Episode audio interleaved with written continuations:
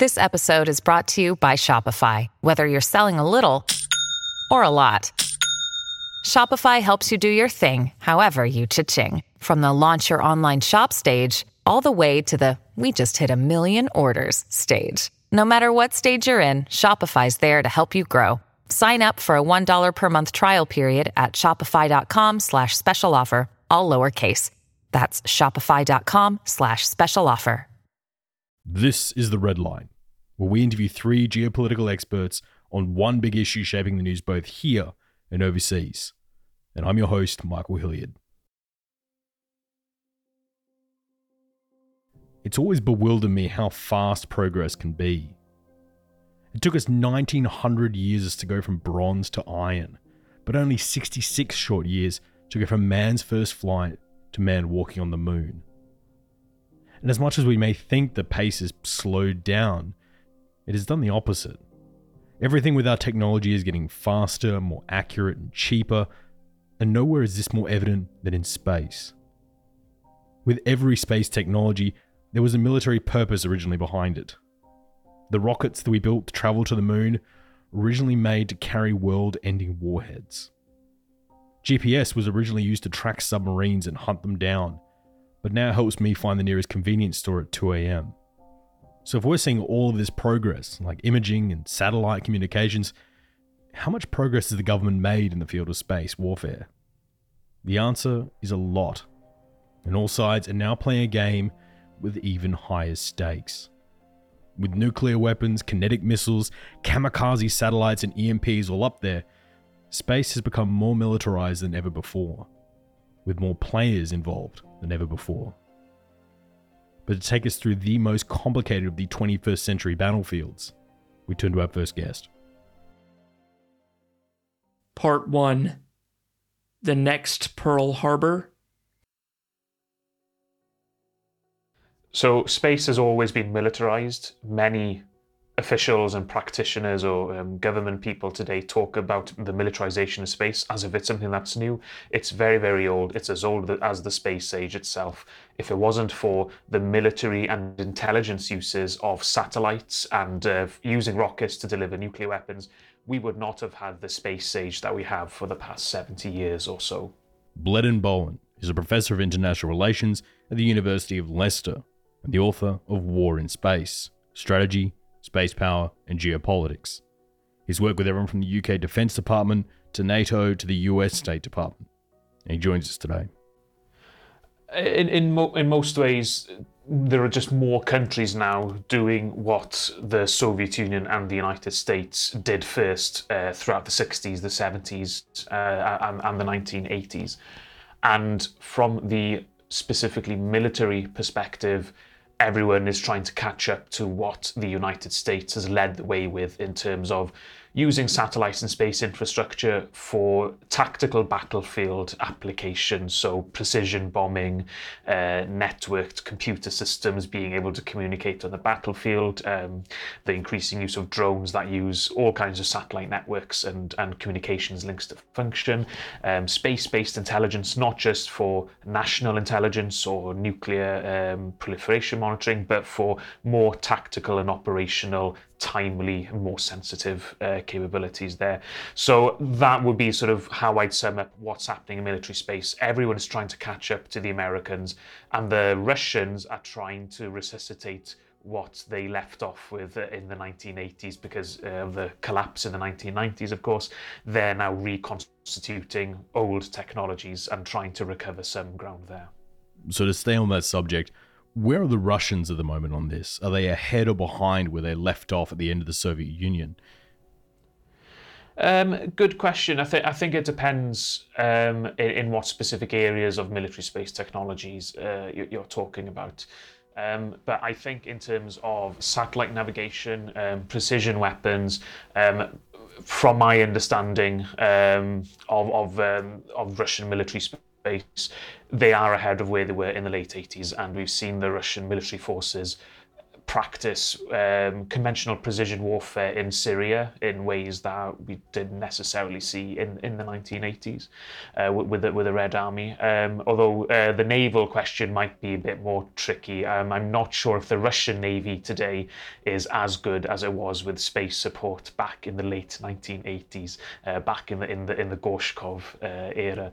Um, so, this is one of the complicating factors with space in that you can't just talk about space or military space in general. You have to start boiling down into very specific areas of satellites and technologies and, and, and services as well.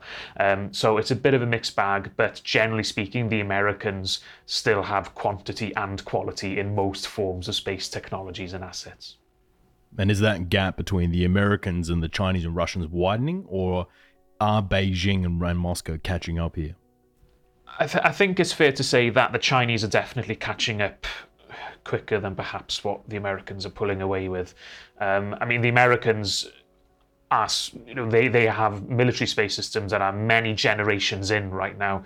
Um, and they're quite well developed and well networked as well. Uh, the, the 1991 Gulf War for the United States was really formative not in terms of demonstrating the battlefield use of space systems, but in showing how badly organized the infrastructure was in getting the right data and the right space services to the right people and getting the right people in the various organizations and agencies to do with space systems and space support to talk to each other and, and, share the right information.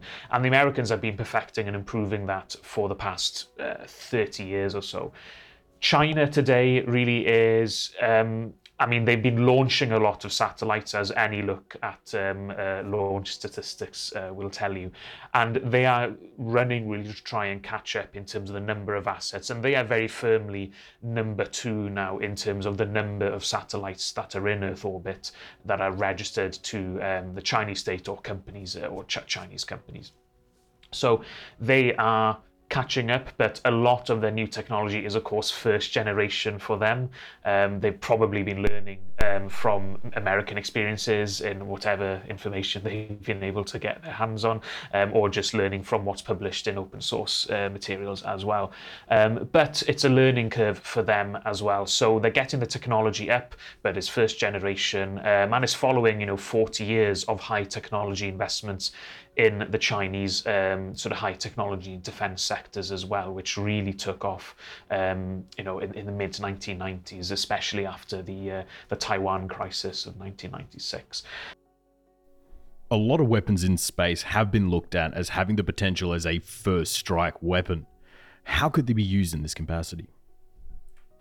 Um, so I, I, write about um, the um, space Pearl Harbor uh, scenario um, in, in, my book, actually, in, in, in War in Space, uh, which came out last year. And even though they do have some potential as a first strike weapon, they could always not be used in a first strike capacity. There can be motives for withholding um, attacks on space systems, uh, whether in space or on the ground, so attacking satellite ground stations, for example, they can be held in reserve until a later point in the campaign, uh, at a more sensitive um, time of uh, terrestrial operations has happened, rather than doing a massive all-out strike. Um, so th- there are still lots of questions, uh, really, around what on earth is a space Pearl Harbor and what does actually look like. Um, there's a lot of satellites that the Americans have in space, lots of different systems.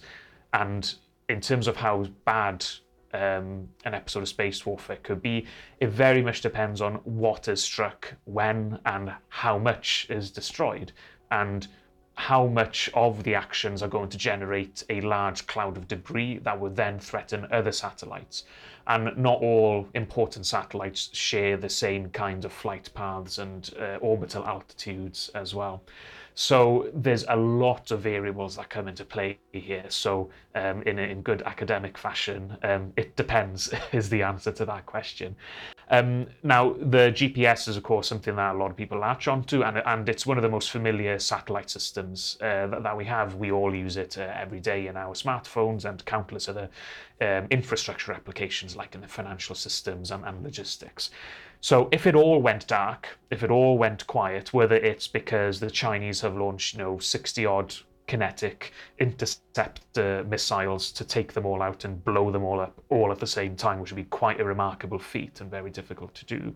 Or they manage to, you know, infiltrate uh, the computer systems of the virus, and it just it just switches off, you know, pull the plug. Um, you know, that would be a very very bad day for the U.S. military if it all goes off. Now, the feasibility of that is another question. So we have to bear in mind that that's not necessarily an easy thing to pull off.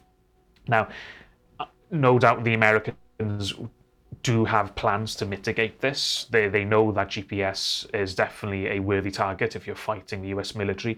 But even in the system designs of GPS, there was extensive work being carried out to make it harder to um, jam the communications for military uses of GPS, but also to harden cybersecurity issues in later years uh, as well. Now, in terms of the civilian uses, there might actually uh, be more alternatives for the civilian user. So, for if you just want to get sat nav in your car um, and drive somewhere, or um, shipping industry might still need it for autonomous docking at ports or precise docking. Um, there are other systems to GPS now available or just coming online now. So there's Galileo, the European equivalent. There's the Chinese one, Beidou, and the Russian GLONASS and um, more and more civilian chipsets for navigation packages are communicating with two or more of those navigation systems at all times. And in terms of the financial system that relies on GPS, if they haven't already started um, putting together alternatives for timekeeping, because um, financial transactions require a universal time, which is currently provided and verified by um, the atomic clocks on the GPS constellation. If they don't have a good alternative for that, then we are asking for trouble because the threat to GPS is not just human made. Um, there could be a massive solar storm which, would, which could wreak havoc with all sorts of satellites. Um, so we need alternatives, even, even on, on sort of environmental grounds, um, really. So there can be mitigations in place for wider civilian uses of navigation satellites, especially when more of these systems are, are coming online for the civilian economy to use. One of the big recent developments in this field was the creation of a dedicated space force by the Trump administration. Has this had much of an impact on this field, though? Yeah, so yeah, it was very interesting uh, to see um, you know Donald Trump jump on this when it happened oh, back in 2018, I think, when when I when it was first sort of jumped on by the Trump administration, and what this has amounted to so far really is you know rearranging the deck chairs um, uh, you know in, in, in the in the Pentagon really um, you know the Space Force is not really doing anything substantively new. It's really it's changing the uniforms of the people who are formerly in the U.S. Air Force, uh, who are who are doing, um, you know, who are operating the United States military space infrastructure. So in terms of capabilities, there's nothing massively new here. The Space Force is continuing the work of uh, what was once uh, the major part of the US Air Force. Now, they're still part of the Department of the Air Force. They are semi autonomous, a bit like the Marine Corps is uh, with the US Navy. So, what would be interesting to see in the years to come is what new culture might develop um, with the Space Force because uh, the Space Force, or so the, the US Air Force's space components um, were always fighting air-mindedness, as they, they called it um, in, in, in, in, the, in, the, in the Air Force. Now they don't really have that internal fight, but that fight is now external, but happening at the same time as the other US services for resources as well. So it'll be interesting to see what sort of decisions might come out as a result of that change in culture? Will the space pathway in the in the Department of Defense be more prestigious and recognized as a result? Um, perhaps.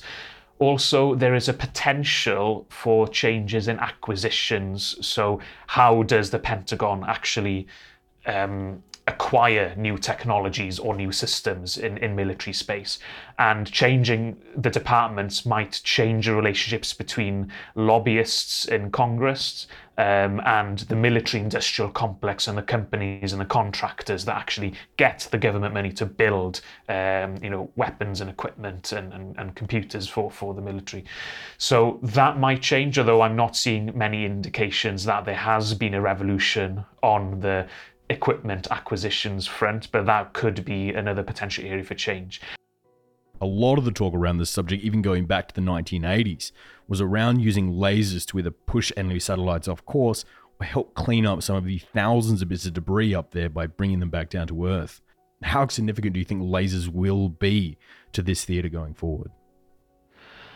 That's a good question. Um, uh, it was a concept that I um, researched a bit in terms of the sort of political and strategic possibilities and consequences of it in, in my very first academic article actually.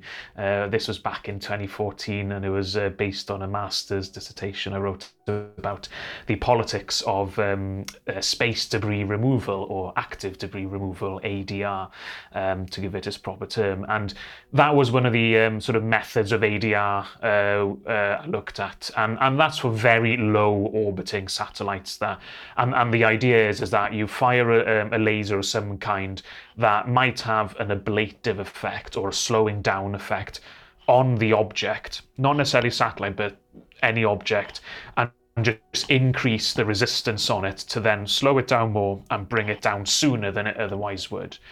Um, and yeah, as as a concept, I mean, it's a, it's a matter of focus and power to make it hot enough to start physically damaging uh, a satellite rather than slightly nudging its orbit because uh, if you're targeting an active satellite, then if you alter its course even by a little bit, which is really what these original debris removal concepts talking about, that satellite will be able to course correct uh, by a nudge from its own own maneuvering thrusters. Um, uh, so, so I'm skeptical as to whether that really has weapons potential. But um, we know that um, there there are some instances of lasers being used to dazzle the optics of spy satellites, for example. So it's not. Um, you know, to to zap and blow up a satellite, but it's to interfere uh, with the optics. You know, in the same way that um, um, some some idiots point uh, lasers into pilots la- la- landing aircraft. Um, it's just to temporarily dazzle and um, uh, just make things harder to see over a target area on the ground. So, so that really is where lasers are most most useful at the moment in terms of what we could call space warfare, or um, if it's not something that is that causes permanent damage, then it could just be part of the cat and mouse game of intelligence agencies. So there is always potential for lasers to improve, but um, it's a matter of efficiency and focusing as well, especially if you've got ground based lasers which have to fight through the atmosphere, which distorts lasers. The problem with space based lasers is that you need to have a power plant on the, the laser emitter in orbit and it's still you know despite the remarkable advances in reusable rocket technology with SpaceX um, it's still very expensive to put things in space. And also, when you put weapons in space, you can't really maintain them. Um, you, you can't really easily send people or machines to inspect them easily or cheaply like you could with something based on the ground. So if you can't maintain them that often, um, it, it raises questions as to whether something has been deployed for 10 years and you want to fire the weapon, how confident are you it's going to work tomorrow. Um, so there, there are questions that with logistical logistical concerns uh, in, in, space, but um, until lasers become extremely efficient and easy to focus, we're not really in in in, the, in, in a Buck Rogers or Moonraker scenario just yet, which is just as well if you don't like Roger Moore. I'm Jane Perlez, longtime foreign correspondent and former Beijing bureau chief for the New York Times. I've been a foreign correspondent in lots of places Somalia, Indonesia, Pakistan, but nowhere as important to the world as China. I mean, China is not dropping anti democratic paratroopers into Montana. But of course, we did see things like the weather balloon slash spy balloon riveting the whole country for a week.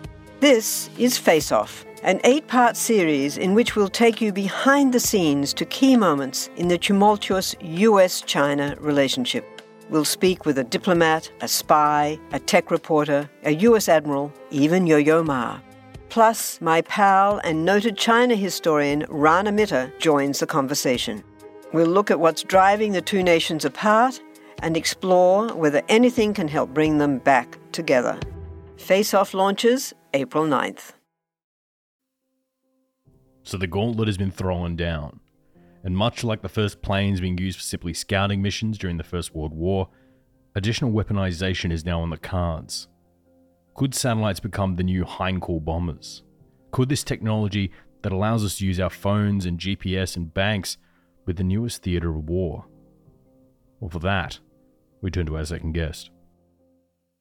Part 2 Nowhere Left to Hide.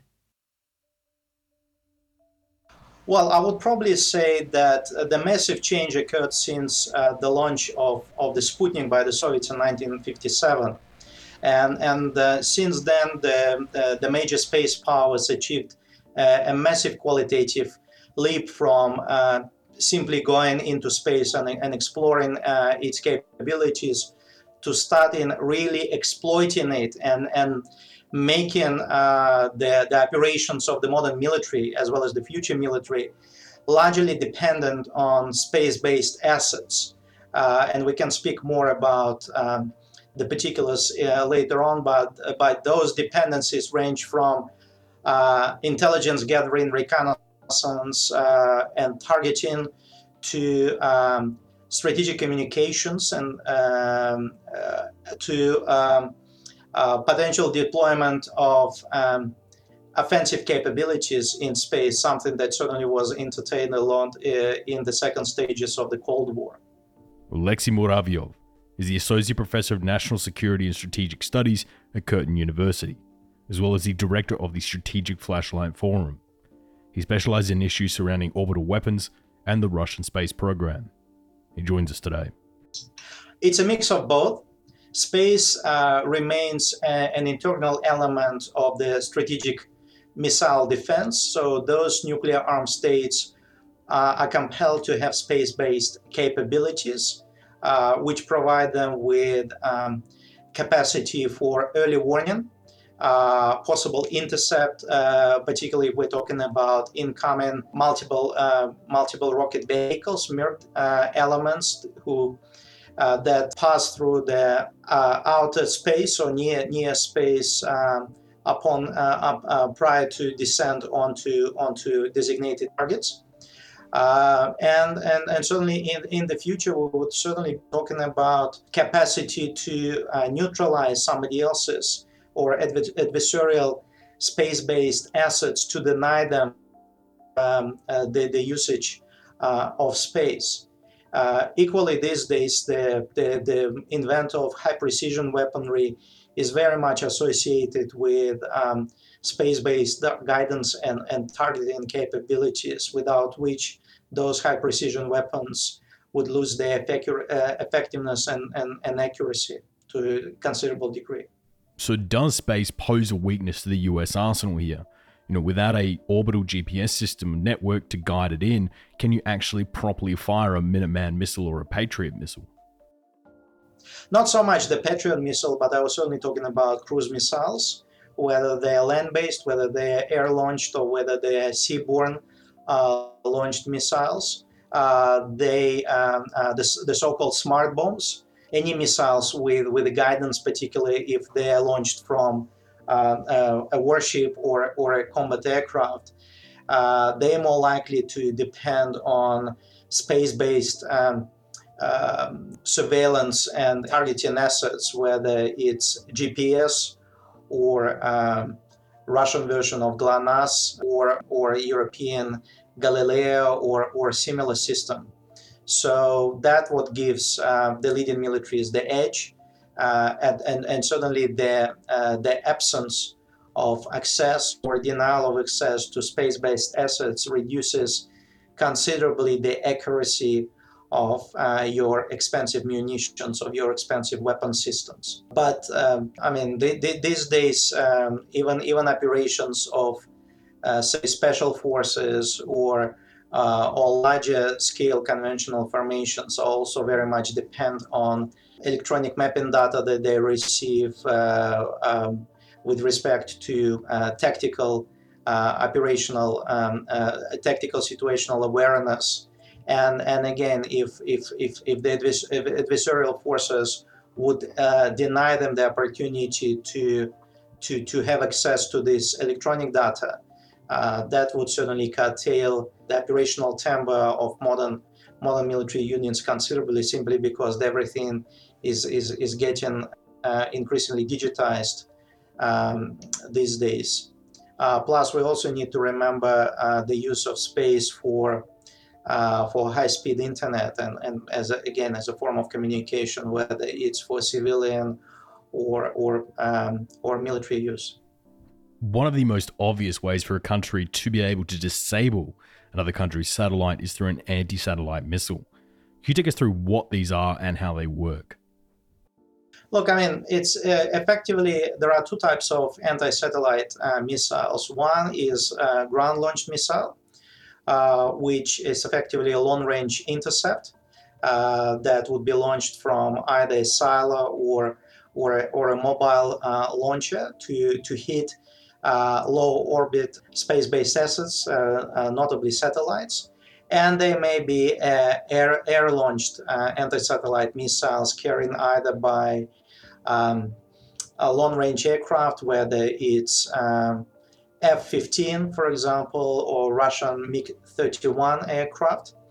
Um, and, and, and the mission there is effectively to deny and agree a use of uh, certain certain types of orbits in, in space, given uh, given the velocity and, and, and given the, the firing range, the effective range of, of current missiles, they're likely to hit targets at, at, at so-called low orbits, something that was within reach, even though uh, the incoming uh, new generation of uh, ground-launched um, air defense systems, such as, for example, Russian uh, S-500 Prometei, uh, is supposed to be able to engage targets at the altitude of up to 400 kilometers, which obviously in, in, increases their, uh, their lethality with regards to engaging uh, uh, space-based assets uh, that operate uh, at altitudes close to Earth atmosphere.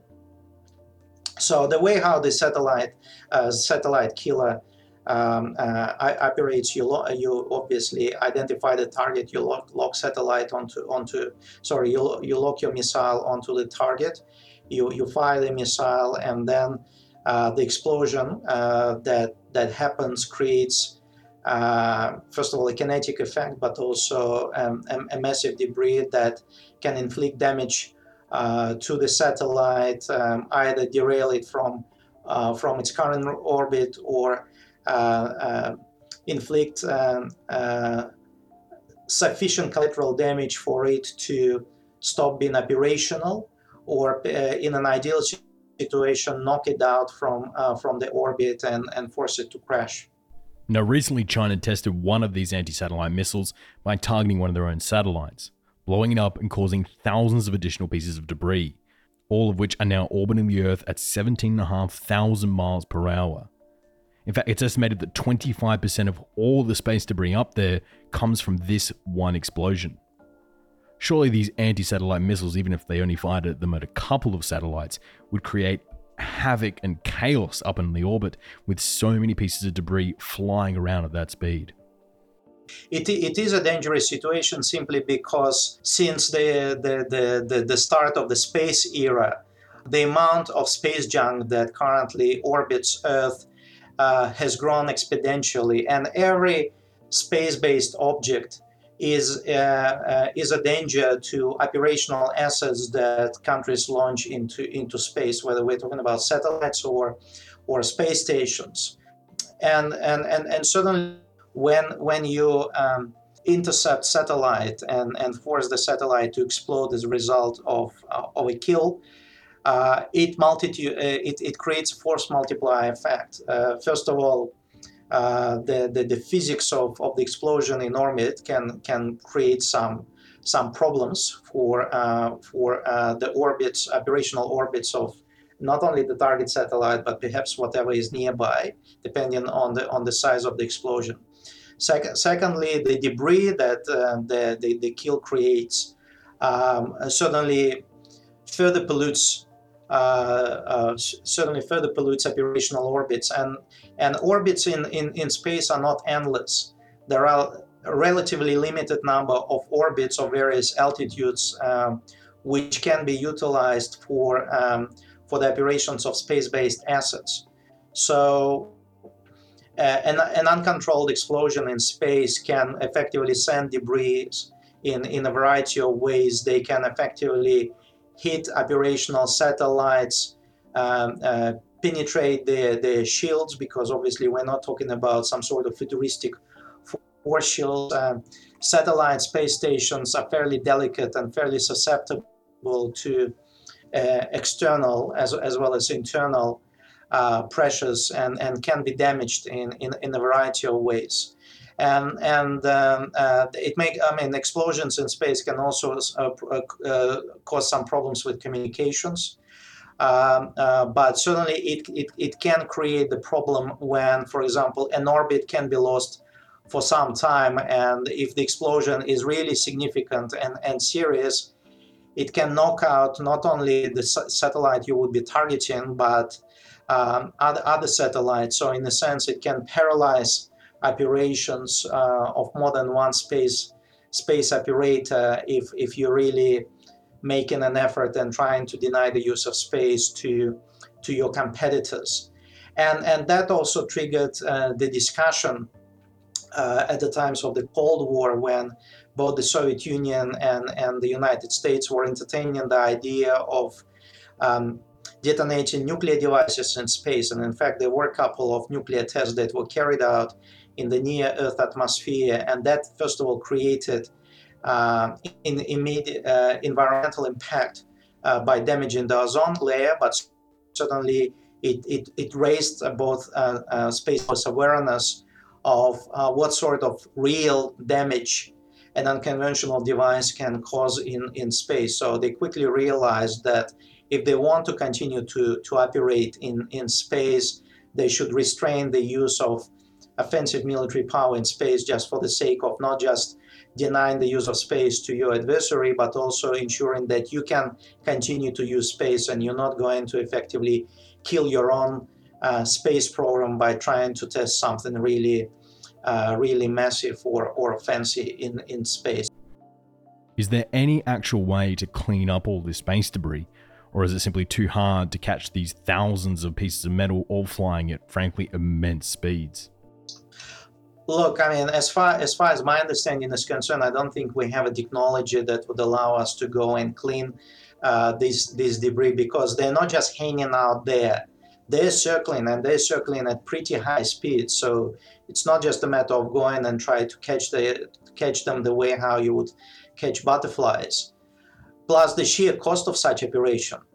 Um, uh, I would imagine if even uh, a technology would be developed, the, the, the sheer cost of the development and the deployment and operation of such technology would, would be would be considerable, and whether the the cost of investing into something like that would have set um, um, would have set uh, the the chances of not having any recovery from from the investment uh, I think it's still something debatable. So one of the most effective ways how to uh, get rid of um, space junk is to ensure that it ends up being burned in, in, in, in the Earth atmosphere, and if uh, there are pieces that would not be consumed by the flames uh, when they would be uh, would, would be uh, entering the Earth atmosphere, then they can be sank at the bottom of the ocean, which is also not ideal because you're talking about space debris that may be carrying toxic fuels that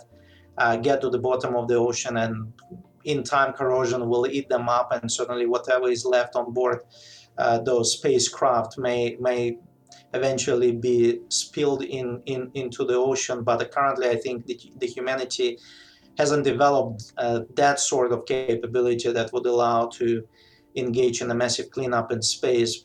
But um, currently, we're trying to mitigate it, and I know that space tracking facilities across the globe spend a lot of time monitoring space junk. So any or uh, any object that is flying into space, whether it's controllably or uncontrollably, gets a serial number, gets recorded in in the in the in the files uh, or in the database of space-based assets, and all of that is controlled uh, when you monitor your own activities in space, when you monitor somebody else's activities in space, where you effectively participate in, space launches, where you are responsible for flying your your space station. Uh, but um, the problem of space junk is not just about the, the, pollution of, of the atmosphere and the pollution of space routes of communications, if you want to call them that.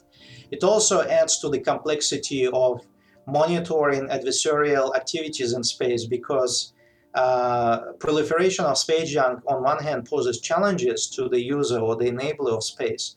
On the other hand, allows them to uh, uh, or create attempts to hide behind space junk uh, to ensure that their satellites or their space-based activities uh, remain undetected. And that I'm not saying this is an established practice, but this is something perhaps space powers may be exploring in not so uh, distant future as a form of space tactic.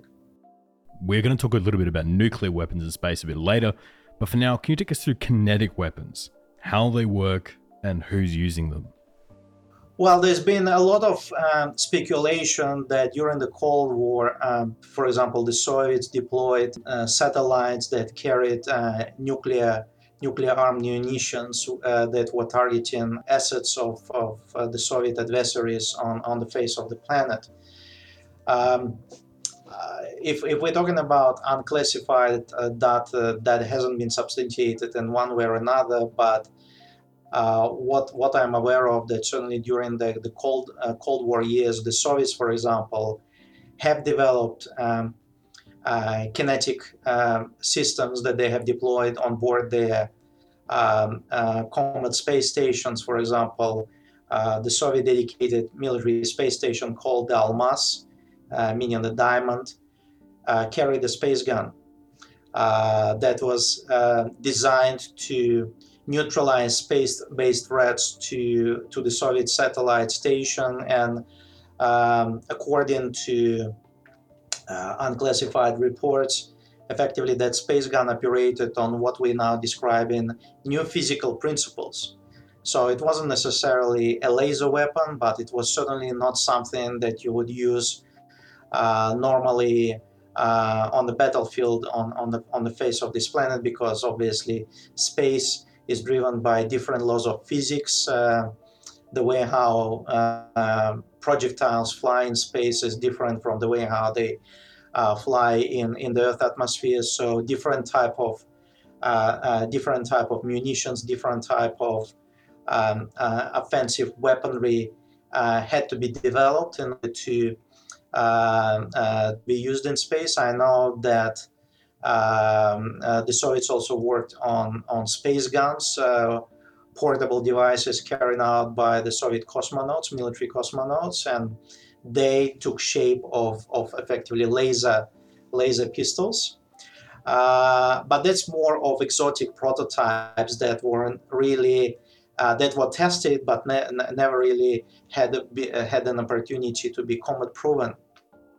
Um, uh, another form of offensive weaponry that uh, was documented to be record, uh, to be deployed in space was satellite killers, special satellites um, that were often uh, carried names of so-called inspectors, uh, whose whole mission was to sit on orbit and be ready to be to smash themselves into uh, any satellites with an attempt to knock them down from, from the orbit. So conventional forms of weapons would prove to be either ineffective or of very limited effectiveness in, in space and, uh, and, and to operate in space to, uh, to consider uh, not just militarization of space but weaponization of space, you really need to talk about uh, weapons based on new physical principles, which make them user friendly in that particular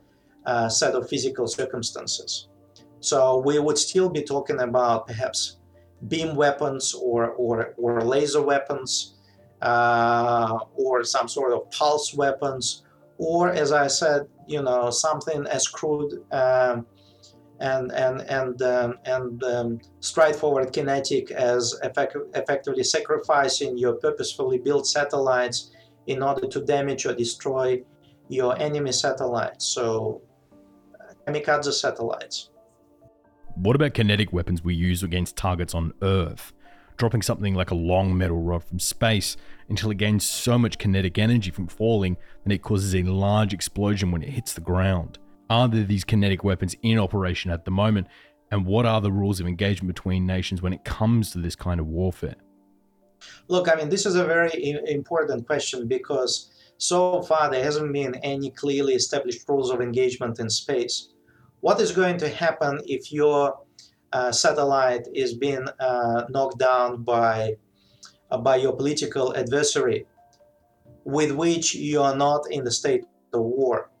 Are, you going to apply the same sort of principles of uh, undeclared warfare as, as we have with respect to cyber warfare when states do come under systematic cyber attacks carried out either by state-sponsored agents or, or, or states, uh, state uh, agents, uh, but that doesn't really lead to an open confrontation, or the value of your space-based uh, asset is so much that an attack on it, an attempt to capture it, would be declared a violation of your sovereignty, and, and you would then be compelled to respond.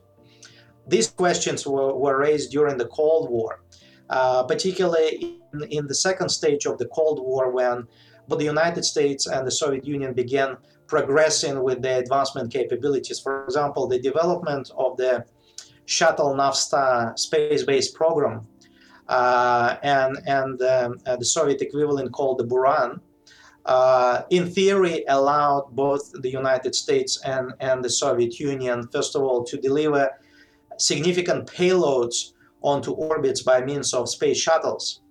But also in theory, these uh, space shuttles could have been used uh, to capture enemy satellites, even the size of small um, space stations. So, what would you do if an enemy shuttle would approach your space station and was trying to effectively extract extract it from the orbit, bring it down to Earth, and and and, and by that gain access to your uh, highly sensitive um, technology that you would use to develop and deploy your space-based asset? That would obviously give uh, your political adversary not only competitive edge uh, by effectively having access to your highly sensitive technologies, but also a political edge by demonstrating who is the ruler of space.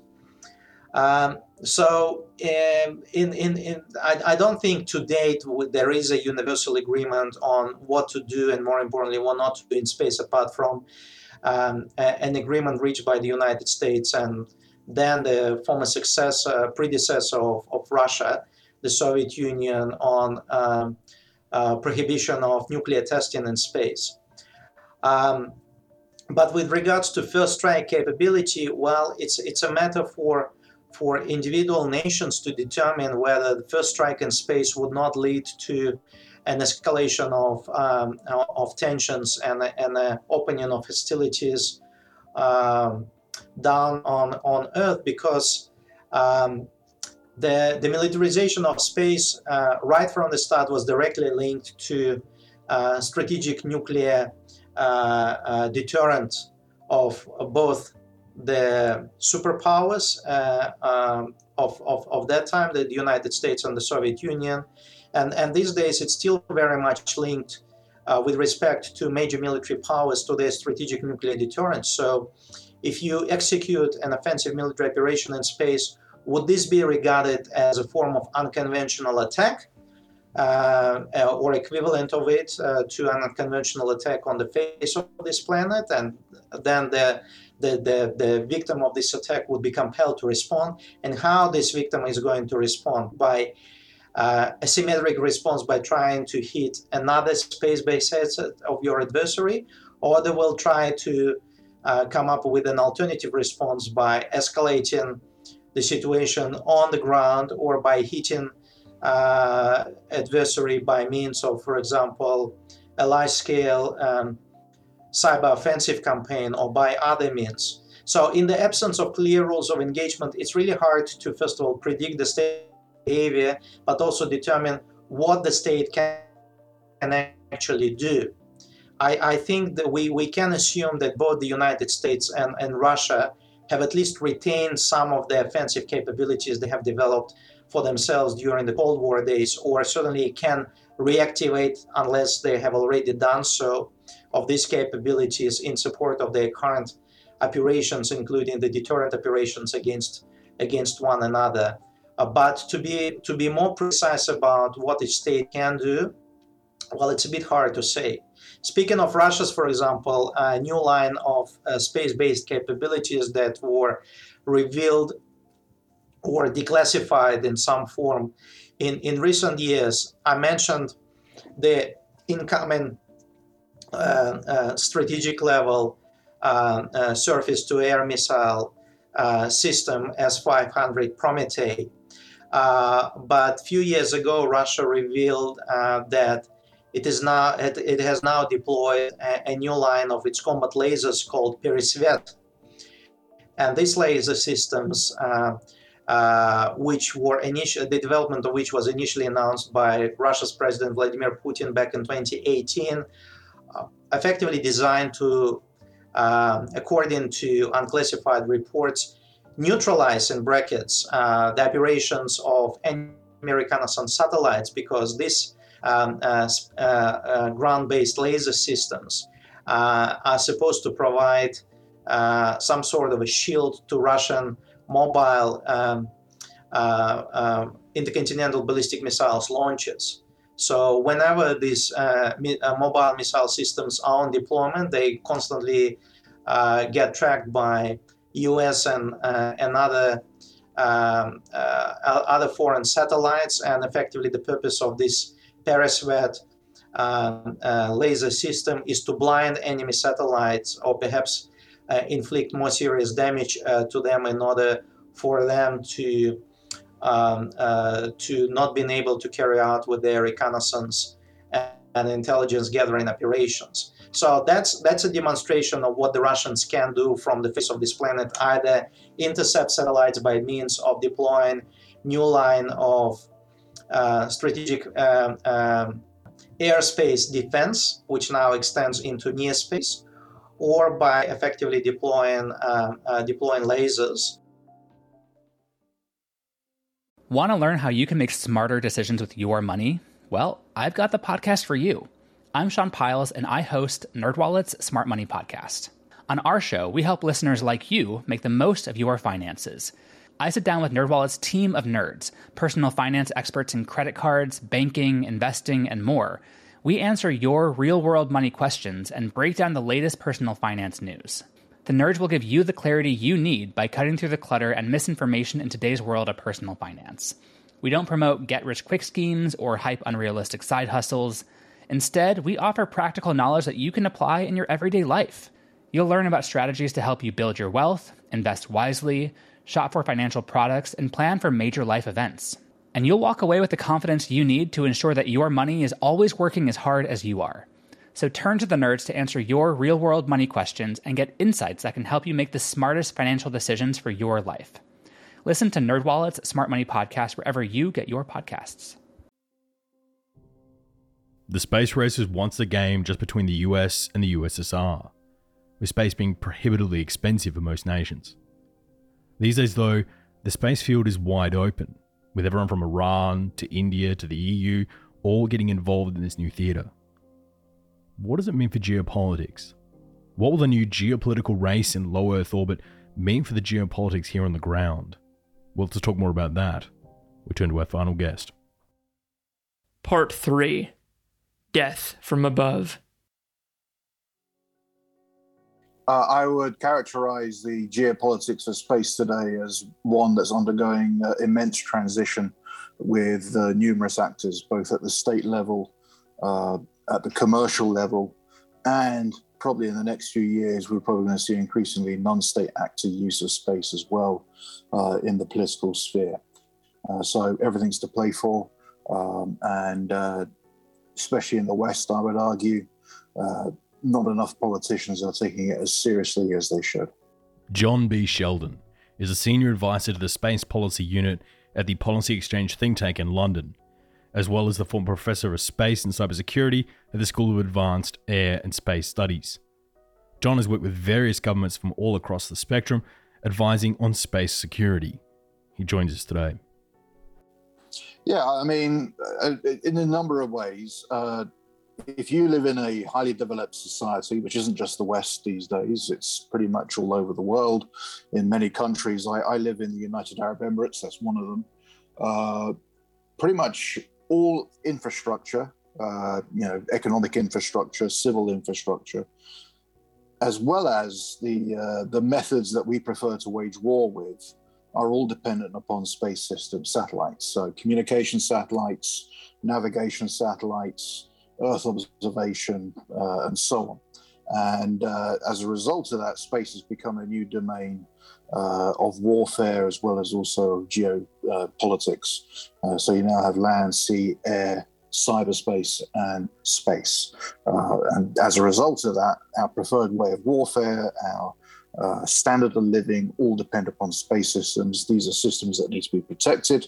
Um, and if we, God forbid, ever go into a war with another major developed society, uh, the strategic imperative will be to deny them access to their space systems in order to try and bring around uh, their, their, their military demise.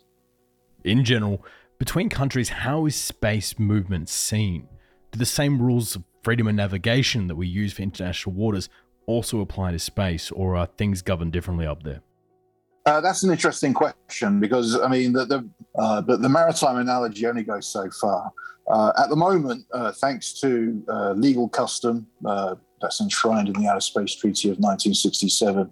Any state with a satellite in orbit can overpass any other country due to orbital dynamics without any interference. But I would argue that that is an assumption that has yet to be fully tested in a time of war crisis. Uh, and there are several countries, uh, both in the past, but also I would argue today, where that that that assumption, that custom is not as assured as maybe many would uh, like to think. So, in the 1970s, for example, a lot of equatorial countries, uh, Colombia, Indonesia, uh, others, formed a uh, an informal international grouping where they try to exert their state sovereignty way up above Earth's uh, atmosphere, right out to 36,000 kilometers altitude, which is where you know geostationary orbit is, where most communication satellites reside. In other words, uh, they are trying to assert their sovereignty over anybody who had a satellite in geostationary orbit uh, over their territory. Now, in the end, the rest of the international community, as well as the uh, international legal community, pretty much rejected that notion, but uh, it didn't die easily. When you look at some of the more informal writings in countries like China, for example, especially among the People's Liberation Army, and I should caveat this by saying this is not a unanimous opinion, but it's uh, a strain of opinion that persists in a lot of PLA writings about space uh, where there is an assumption that in a time of war, sovereignty can be extended beyond the Earth's atmosphere into space, and that therefore any enemy satellite or any undesirable satellite that, for example, uh, would pass over China during a time of war is fair game. Before we get into state actors here, I want to talk a little bit first about the private companies here in space. We're seeing guys like Tesla, SpaceX, and others come into this field. And if they were to cause massive damage or attack another satellite, who would get the blame for that? Is there any precedent set for how companies should act in space? Yeah, that's an interesting question. And again, yeah, there's a lot of legal there's a lot of legal uh, verbiage about these issues. But again, I would argue that in extremis, they're yet to be tested in an actual court of law and then you know in the in the real world events. Uh, so all, all companies in space, you know, as a corporate entity, they're registered in one country or another, and they're therefore subject to the laws of that country where they're registered. So, for example, SpaceX is an American registered company, is therefore subject to US laws governing its activities in space. Uh, if SpaceX, as I understand it, and you know, I could be wrong here because I'm not a space lawyer, thank goodness. Uh, but as I understand it, if uh, in a in a Twitter rage, for example, Elon decides that he's going to attack, I don't know, something owned by Jeff Bezos in orbit uh, using a SpaceX capability, um, you know, then uh, that would be basically sorted out in a court of law uh, in the United States, uh, and no doubt probably on social media. but uh, but let's say there was an international rival to uh, an American company. Um, a Chinese or a Russian entity, for example, and uh, the American company. Again, I'm thinking, I'm speaking hypothetically here. It doesn't have to be an American company, but let's say that company attacks that Chinese or Russian capability. Um, so taking aside the fact that you know if it happened during a time of acute political crisis between the united states and said country but let's say it doesn't uh, then that country its government would then go to the united states you know file a diplomatic protest and there would likely be an international legal wrangle over liabilities and and so forth uh, and of course, there's nothing stopping uh, the country that's under attack or the company that's under attack from suing the American company in the American courts as well as the courts of their own country as well. Uh, so, as I see it, that's that's how it would happen. I mean, uh, it's an unlikely scenario, obviously, uh, but then as orbits become more congested, when we're talking about uh, the coming era of mega constellations, not just SpaceX, but OneWeb, uh, Jeff Bezos is trying to, uh, well, Amazon, I should I say more accurately, is trying to create uh, uh, Project Kuiper. the Chinese, the Japanese, the Koreans, South Koreans, all looking at building their own mega constellations as well. We're going to have a lot of satellites up in orbit, so commercial satellites, um, and you know the the prospect of things literally smashing into each other increases exponentially. Um, that also you know would obviously lead to scenarios where there's a lot of misperception, misunderstandings, um, especially because we have imperfect space situational awareness. Uh, so, you know, attributing who smashed into who, who may be at fault or not at fault, is going to be uh, very difficult, assuming we don't improve our SSA capabilities. Um, then, yes, you can see how what should be a commercial dispute or an unfortunate you know, orbital accident could turn into something more than that. Uh, and uh, I think policymakers are beginning to grapple with this. Uh, but uh, you know, there's a lot more that needs to be done, both by governments, but also among companies themselves. The private sector is also talking quite a lot about asteroid mining at the moment, which, when it becomes profitable, will likely drive many more players, both governmental and private, into the space theatre. Do you think asteroid mining is right around the corner or still a while away? Well, I say I, am one to uh, never say never, but uh, the uh, uh, I just find the whole uh, prospect of space resource extraction right now, where we stand, uh, to be uh, maybe not as imminent as its uh, uh, advocates would like us to believe. Um, I, I fully expect in the next few decades that someone may well do it, um, and good on them. Um, so I'm not dismissive of the notion. I'm just skeptical that we're going to be doing it anytime soon.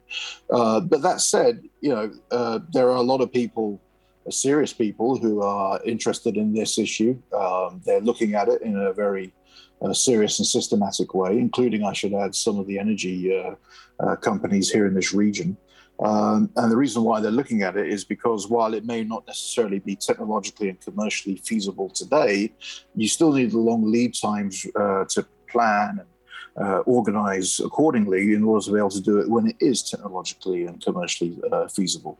So, um, you know, it's watch this space, I would argue. But uh, I'm, uh, you know, there's a, I think it was Bill Gates of Microsoft fame who uh, who said that uh, we always overestimate what we can do within two years, but underestimate what can be done in 10. Um, and I think that uh, certainly applies to uh, anybody looking at uh, doing space mining. To sort of bring it back to nation states here, we've seen quite a big buildup of offensive weapons in space from the Chinese, the Russians, and the Americans. But what about the Europeans? How are the Europeans approaching the question of space? Uh, as an as a entity such as the European Commission slash European Union or NATO, no. Individual European countries, uh, yes, and, but then again, it's not uniform. Uh, for example, uh, Florence Parly, the uh, Minister of the Armed Forces in France, uh, has basically certainly spoken about France possibly pursuing some sort of defensive space weapon capability to protect their satellites, uh, given that France is one of the countries where allegedly uh, Russian inspection satellites have come uh, far too close for comfort to uh, French national security satellites. Uh, so France is certainly looking at it. Um, you know, that's the only country that's explicitly spoken about it. But I would imagine that in most uh, uh, European countries, certainly at the def- defense planning level, um, it's being looked at, even if there isn't necessarily any established policy or uh, program in place. Uh, so, uh, I would argue, by the way, that any policymaker looking at these fields, the best policy to follow, if you're not sure, is to basically have no policy. You don't want to box yourself into a corner one way or another. so, but the uh, but at the European, you know, uh, supranational level, as in the European Union, uh, there is certainly no policy or thinking on this issue. And at the NATO level, anything offensive, not just space, but for example in cyber as well, that's too hot to handle. Uh, uh, offensive matters are left to individual states, and so the emphasis will be on all defensive, passive defensive measures. What about Russia then? How has Russia's space doctrine changed over the last 30 years, particularly when it comes to their surveillance capabilities? It's the most aggressive space country in terms of the everyday headline kind of activities they get up to. But I think if you were to discern an actual serious uh, strategic, or more importantly, military doctrine here, uh, what they're basically trying to do is demonstrate their ability to deny space to anybody uh, that would, you know, come up against them in a conventional military conflict. Um, and so, you know, for the Russians, it won't be necessarily about taking over space during a conflict. It will be about denying NATO forces or any other person, sorry, a country that would uh, uh, look to be in conflict with them them. So it's all about space denial from the Russian perspective. And the surveillance capabilities? Yeah, that's where things get problematic for the Russians. Uh, yeah, it, it's it's a it's a truism here, but uh, within the space community, the Russians are very highly regarded and have an excellent reputation when it comes to space launch. Their their uh, their launch vehicles are uh, you know highly reliable, uh, uh, relatively cheap, uh, they're not necessarily always pretty or environmentally friendly, but they get the job done in, in a very reliable manner by and large. When it comes to their satellites, unfortunately, it's not uh, necessarily the case. Uh, uh and this is uh, an issue across the entire Russian defense industry, as far as we can tell, uh, which is basically reliability of parts, uh, access to uh, you know highly advanced microelectronics, you know things like semiconductors, all these sort of things. And then also there's malaise within the industrial base itself, where you know there's a lot of sloppy workmanship, uh, mostly because you know there's a lot of uh, poor wages, even if they get paid on time, um, and uh, a massive morale problem. And uh, the Russians themselves realize this and are trying to address it. But uh, and just as importantly, by the way, within the Russian defense industry as well as the space industrial base is chronic corruption, uh, which is always undermining their efforts. Uh, it's not because of a lack of Russian intelligence or ambition. Uh, you know, their engineers and scientists are among the best in the world. They're very highly regarded as professionals. Uh, but the, the system, the structure in place to make it all happen just isn't up to par. As a result, their satellites are just not as effective as any satellites used in the West. And what about the Chinese? Are they catching up to the Americans in their space program? Uh, there is an ambition to catch up, but uh, I think uh, if we rely just on uh, you know, historical headlines, uh, we would be misinterpreting what's really going on here. Uh, the United States is by far and away the most advanced space power on this planet and has been for quite some time, and likely will be at least for the next decade. Uh, so um, I don't think there's time yet to panic. uh, if I was an American policymaker, but there's certainly not a time to be complacent either. But the United States is still the only country to have put humans on the moon and then safely returned them to planet Earth. Um, it has by far the most advanced space capabilities on the planet, uh, both in terms of commercial but also civil as well as military. Um, it has by far the world's largest space budgets in terms of civil space budget, its military space budget, its black space budget, its commercial space budgets uh, and so on. Uh, it's, it's, you know, it's a colossus. Uh, but of course, colossus can, you know, ha- have Achilles' heels. They can trip over if they're not careful.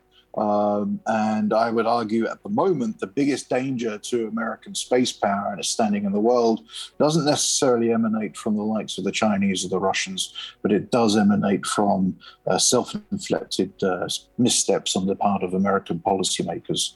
Um, so, you know, that's in terms of maybe not necessarily uh, allocating enough budget to meet uh, declared political ambitions in space.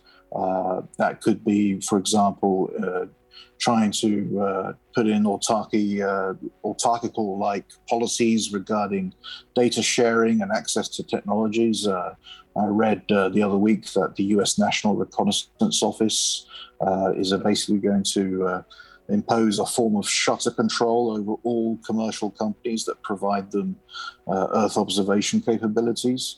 Uh, the result of this, of course, will mean that uh, foreign countries will think twice about using said American commercial Earth observation capabilities if they find that in a global emergency, their uh, access to that imagery is going to be immediately turned off by the US government. Um, this in turn leads to even allied countries uh, to develop their own high uh, uh, resolution imaging capabilities. Uh, that, of course, in turn makes US policymakers more nervous. So it becomes this vicious, uh, self imposed uh, cycle. Um, so, a more uh, strategic view of how America can assure access to commercial imagery needs to be taken. And, and I would argue these days would probably have to be taken in consultation with, with its closest allies, not just by itself. Well, with the Americans being so guarded when it comes to anything to do with space, if the chips were to go down and war were to break out, would the Americans be willing to then share this technology with their allies, or would it maintain a level of secrecy when it comes to space? Yeah, so I mean, I, I uh, despite my accent, I actually used to work for the U.S. Air Force, uh, you know, some years ago. Um, and when I worked for the U.S. Air Force, and I'm a UK citizen, um, but uh, it was uh, the situation then uh, was far worse than it is today in the sense that uh, everything was behind the green door, even things that were frankly common knowledge in public. Um, nothing could be shared even within the Air Force itself or to other services. Um, there were stories about in air operations centers, for example, the commanding general telling uh, the three letter agency types who asked him to clear the floor before they could tell him what they had to offer, being told to get out, but using far more uh, effective language in that sense. Uh, now we're looking at uh, US military space establishment that's far more open, uh, far more ready to share both among its sister services, um, but also among its closest allies as well. And uh, that includes obviously the Five Eyes UK, US, Australia, Canada, New Zealand. Um, and we now have a uh, combined space operations center structure in place where all five countries uh, contribute to uh, coordinating space operations. Um, we uh, also, of course, you know, uh, in the headlines very much today, the uh, the AUKUS agreement between Australia, UK, and the US uh, that's focused right now on nuclear propulsion for Australian submarines, but also includes apparently, allegedly, greater Australian access to some of the high-end capabilities offered by the U.S. National Reconnaissance Office. So, in other words, spy satellites. Uh, and uh, so, you know, there's always been that aspect for several years now where the Five Eyes, especially, are very much involved in sharing as much data as possible with each other, coordinating operations, a lot of transparency with each other, um, a lot of regular consultation at leadership levels. And so forth. Uh, but uh, we're now also looking at uh, the inclusion of the likes of Japan, South Korea, France, Germany, um, you know, Italy, Norway, Brazil, um, several other you know friendly and allied countries to the United States also being brought into that circle, not necessarily as closely as the Five Eyes, uh, but certainly in a, in a sense where there's a lot more effective coordination, uh, harmonization, understanding, um, and you know much needed sharing of capability and capacity. So it's it's going in the right direction. We've spoken today about satellite on satellite weapons like kamikaze satellites that smash into other ones or robot arms attached to satellites that can pull other satellites off course. But are there any countermeasures to these? Is there any way for satellites to actually defend themselves? We all know how important it is to keep your eye on the money and not just your own. To follow trends, track financial situations, follow gains and losses, check out the Yahoo Finance Podcast. Every day, we'll give you a quick overview of the latest market and financial news that you need to know. You'll be able to hear about the biggest headlines in the business world in three minutes or less, right after markets close. It's perfect to listen to while you make another cup of coffee or work out a new budget. Check it out now. Listen to Yahoo Finance wherever you get your podcasts. That's Yahoo Finance wherever you get your podcasts. Yeah, space situational awareness, um, and uh, and by that I mean not just uh, you know really cool telescopes and radars on the ground, uh, and we need more of them, uh, but also space situational awareness based in space itself. So, in other words, cameras on satellites, other sensors that can uh, detect what's going on. That increases transparency, which is paradoxical for a lot of people in the national security business because, you know, transparency can cut both ways.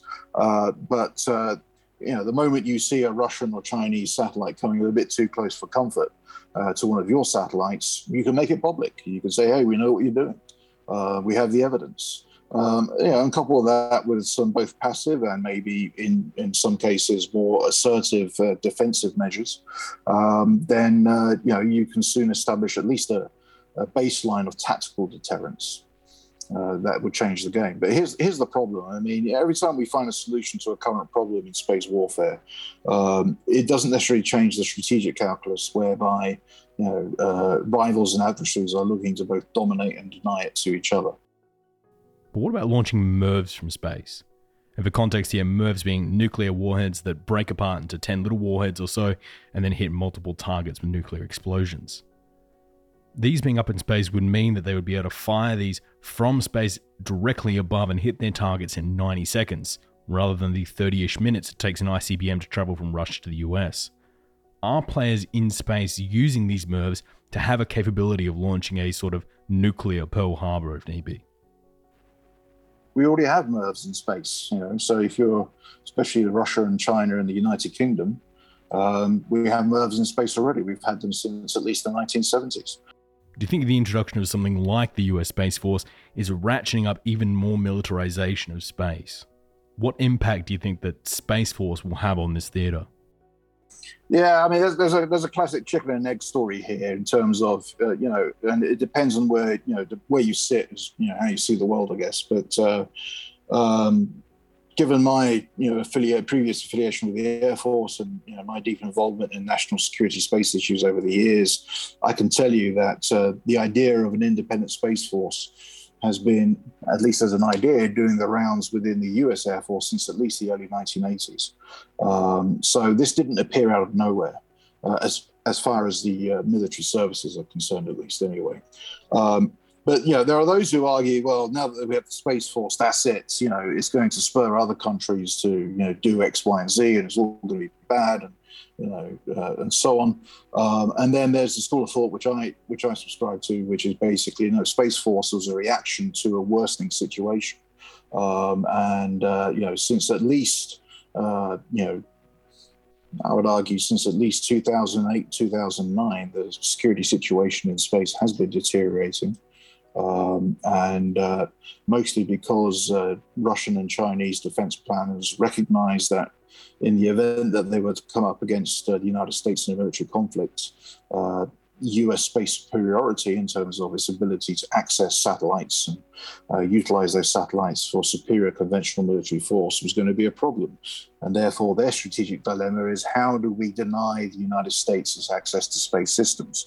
And as a result, they've been developing various counter space measures and other operational concepts to do that.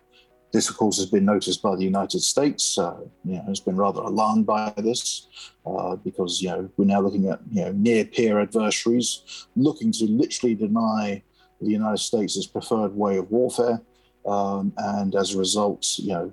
The United States is taking countermeasures. One of those countermeasures, I would argue, uh, was the emergence of Space Force. Um, and of course, unfortunately, it got uh, all mixed up in the uh, you know, the uh, rather hair-raising politics at the time under the Trump administration. Um, but underneath the political theatre and, and, bombast and, frankly, clownish behaviour at one level, there was a serious uh, uh, strategic rationale here. Should we be viewing these space programs as the next Pearl Harbor, a first strike weapon, or more akin to a advanced surveillance unit? We're always looking for silver bullet that's going to you know make sure it's all over if not by tomorrow then certainly by christmas or ramadan or you know golden week whatever your preferred you know national religious holiday is. Uh, where in actual fact uh, historically war and warfare has always been about attrition and space will be no different. Um, and uh, the uh, now how it's carried out how that attrition is carried out is going to be you know based on the technologies and doctrines and operational concepts of the day, not of the 1940s. Um, and uh, you know, so how that looks in detail, of course, is going to be anyone's guess. Uh, but uh, I don't see, I don't foresee a Pearl Harbor like collapse of you know an entire network of uh, you know constellations of satellites and boom, the whole thing is over from one side to the other. Uh, certainly, that doesn't stop countries from planning for that kind of assumption. You know, it's been alleged that's how the Chinese are planning. Uh, the Chinese may be in for a surprise. At the same time, you know, Western planners may also be in for a surprise. Uh, but I can't see the system collapsing overnight or within a matter of hours. Um, you know, the the whole thing, especially from a Western perspective, take GPS for example. The whole thing is designed to degrade gracefully over a period of time. Uh, no, what what will end everything will be, of course, uh, a nuclear conflagration, um, and that's a different discussion altogether. But uh, you know, uh, take out enough of the GPS uh, system, for example, would certainly be a data point for American strategists to think, are we on a nuclear ladder? Um, fortunately, taking out GPS as designed, at least enough of it, is extremely difficult.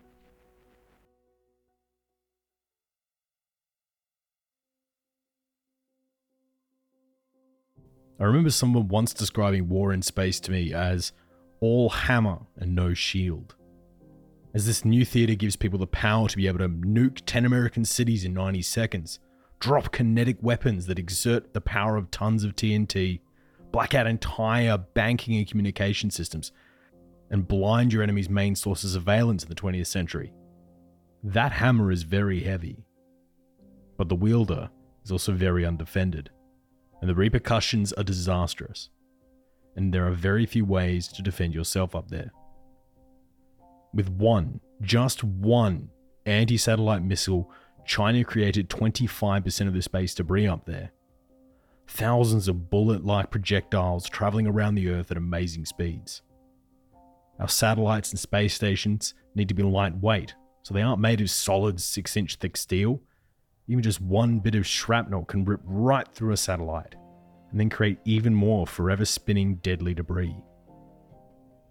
Granted that a war in space may not kill as many people as a nuclear exchange, but even just a few of those satellites exploding can create debris that destroys even more satellites, which creates debris that destroys even more satellites, and on and on and on. What that means for humanity is that any future traveling out to space will be like trying to walk through a tornado full of live bullets. Because of the physics up there, even our future generations that are heading to the outer parts of the solar system would still have to contend with this issue. So, what lies ahead? Will it simply just be another mutually assured destruction up in orbit between the major nations? Or will one side see an advantage and realize that taking out the other's communication may allow them enough time to coordinate a knockout punch before the other can get a punch in? Right now, everything is so shrouded in secrecy when it comes to space, and the boundaries are still yet to be designated properly. but we hope they find a way to not clutter up the skies with debris and deadly shrapnel.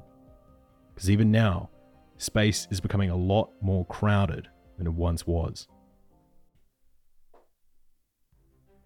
Thank you so much for tuning into the show this week, and I apologize for my voice this week. I'm getting over a bit of a flu on this end. This month period here is actually a pretty special one for us here at the show, as it's the Redline's two year anniversary coming up. So, to celebrate, we have lots of cool stuff coming up for this frankly insane milestone. So, check out our next Geopolitics pub quiz coming up, as well as some behind the scenes content that should be online very soon. If you want to check out some of this content for yourself, you can find links to it on our Twitter, Reddit, Facebook, Instagram, and Discord on the handle at the Redline Pod. Or if you want to find me on Twitter, you can find me on the handle at Mike Hilliard Oz. Oz is in Australia. Or you can always visit our website, www.theredlinepodcast.com.